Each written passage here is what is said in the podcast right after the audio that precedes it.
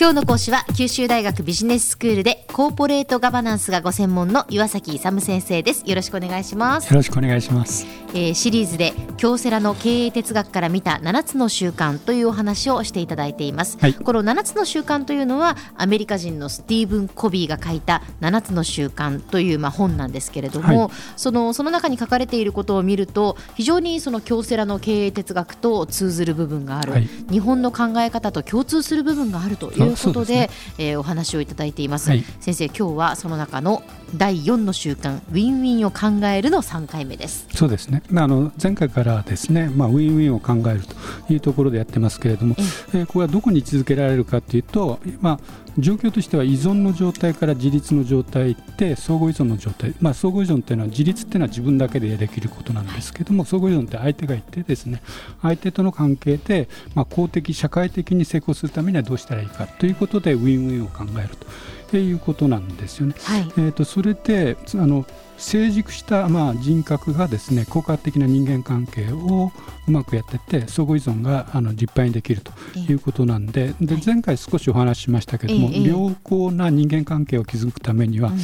あの信頼残高を貯蓄しなさいよと、はい、信頼をどんどん預金のように貯蓄していってあの人は信頼できる人だと思ってもらえるということをお話ししましたけども、はい、えー、今回はその続きでですね人間関係におけるリーダーシップの原則ということで、まあ、あの人間関係におけるリーダーシップっていうのは何かということですけれどもリーダーシップというのはマネジメントとの対比でいつも語られるんですけど、えー、リーダーシップっていうのは方向づけなんですね。こういう方向に行ってくださいよ、ということなんですね。で2人以上の人間が集まってこういう方向へ行きたいってどういう方向かというとあの相乗効果1プラス1が2じゃなくてですね、うん、3とか4とか10とか100とか1000とかそういうような関係に結論がなるようにいくようにリーダーシップを発揮すると。いく方向相乗効果が発揮できるような方向にいくっていうことですね、うん、その一番基本がウィンウィンの考え方なんですね、はい、えーと、それでですね人間関係っていうのがいろんな関係があるんですけど、えー、関係をするとかしないとかですねこれが5つの関係になるんですけれども、はい、どういう関係あると思います？例えば、5つの関係。あそのウィンウィン以外でっていうことですか、ね、ウィンウィンを含めて。ウィンウィンを含めて、はい、ということはウィンウィンがあるっていうことはやっぱりそのどっちもダメっていうルーズルーズがあるっていうことですよね。ね。うん、あとそれからルーズがあてどちらかが勝つというウィンルーズ、ルーズ。ウィンっていうのがある。そうかそうか、ルーズウィンもあるわけですね、その逆ってことですね。あとですね関係を持たないとノーディールってあるんです。もちろん関係しない。いやあの人とはちょっとっていう関係を持たないという関係ですね。はいはい、無関係の関係という関係なんです、ね。この5つの関係のうちですね、どれが一番いいのかどれが一番悪いのかなんです。そりゃウィンウィンが一番いいというのは 分かります。えっと常にですねお互いの利益をあの求めていると。どちらか一方が勝つんでウィンウィンなんですね。それでこれ競争じゃなくて協調協力の考え方なんですよ、はい、で一般的にはですね競争の考え方で二分法でですね勝つか負けるか食うか食われるかビジネスなんかそういう言い方はしますよね、うん、そういうんじゃなくてこのウィンウィンですねお互いにあのいい結果をもたらすというのが一番いいですよと言ってるわけなんですよね。えーはいこれはちょっと難しい言い方をすると弁証法的な考え方って ちょっと分かんないですね。弁証法、うん。ある人が意見出すよね、はい、それを正というと反対意見が反っていうのが出てくる、はいはい、それを合わせてもより高いところで正反合ってやるんですよ。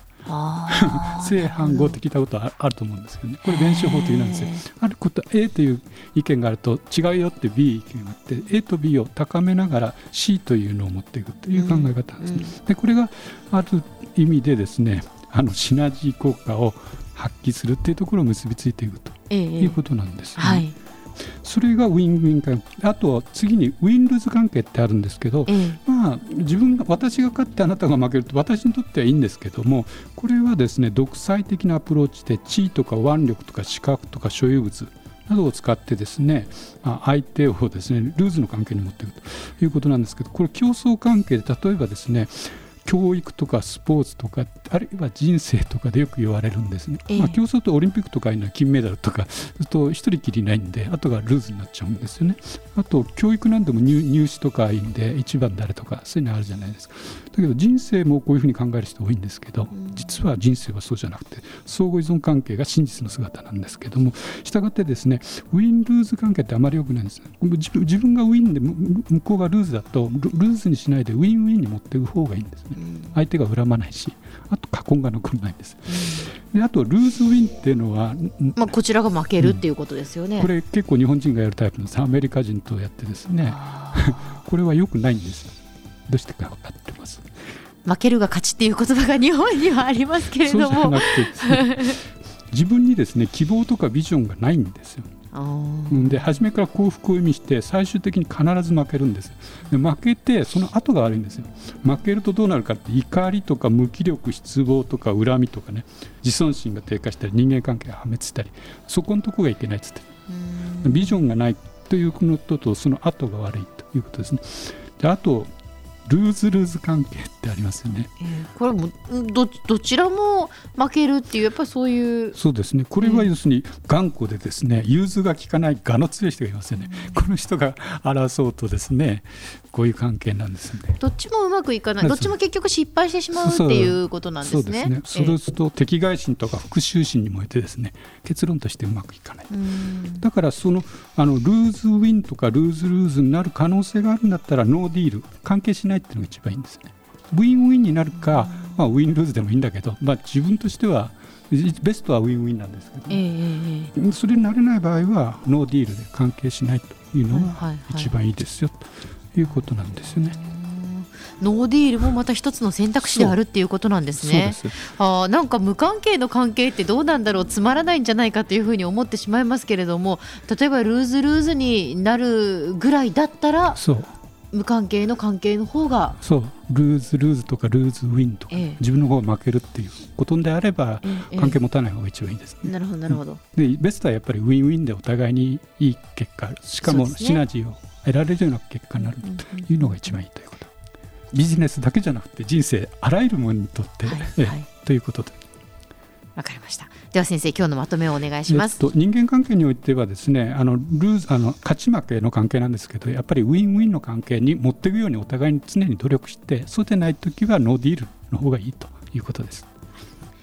今日の講師は九州大学ビジネススクールでコーポレートガバナンスがご専門の岩崎勇先生でした。どうもありがとうございました。ありがとうございました。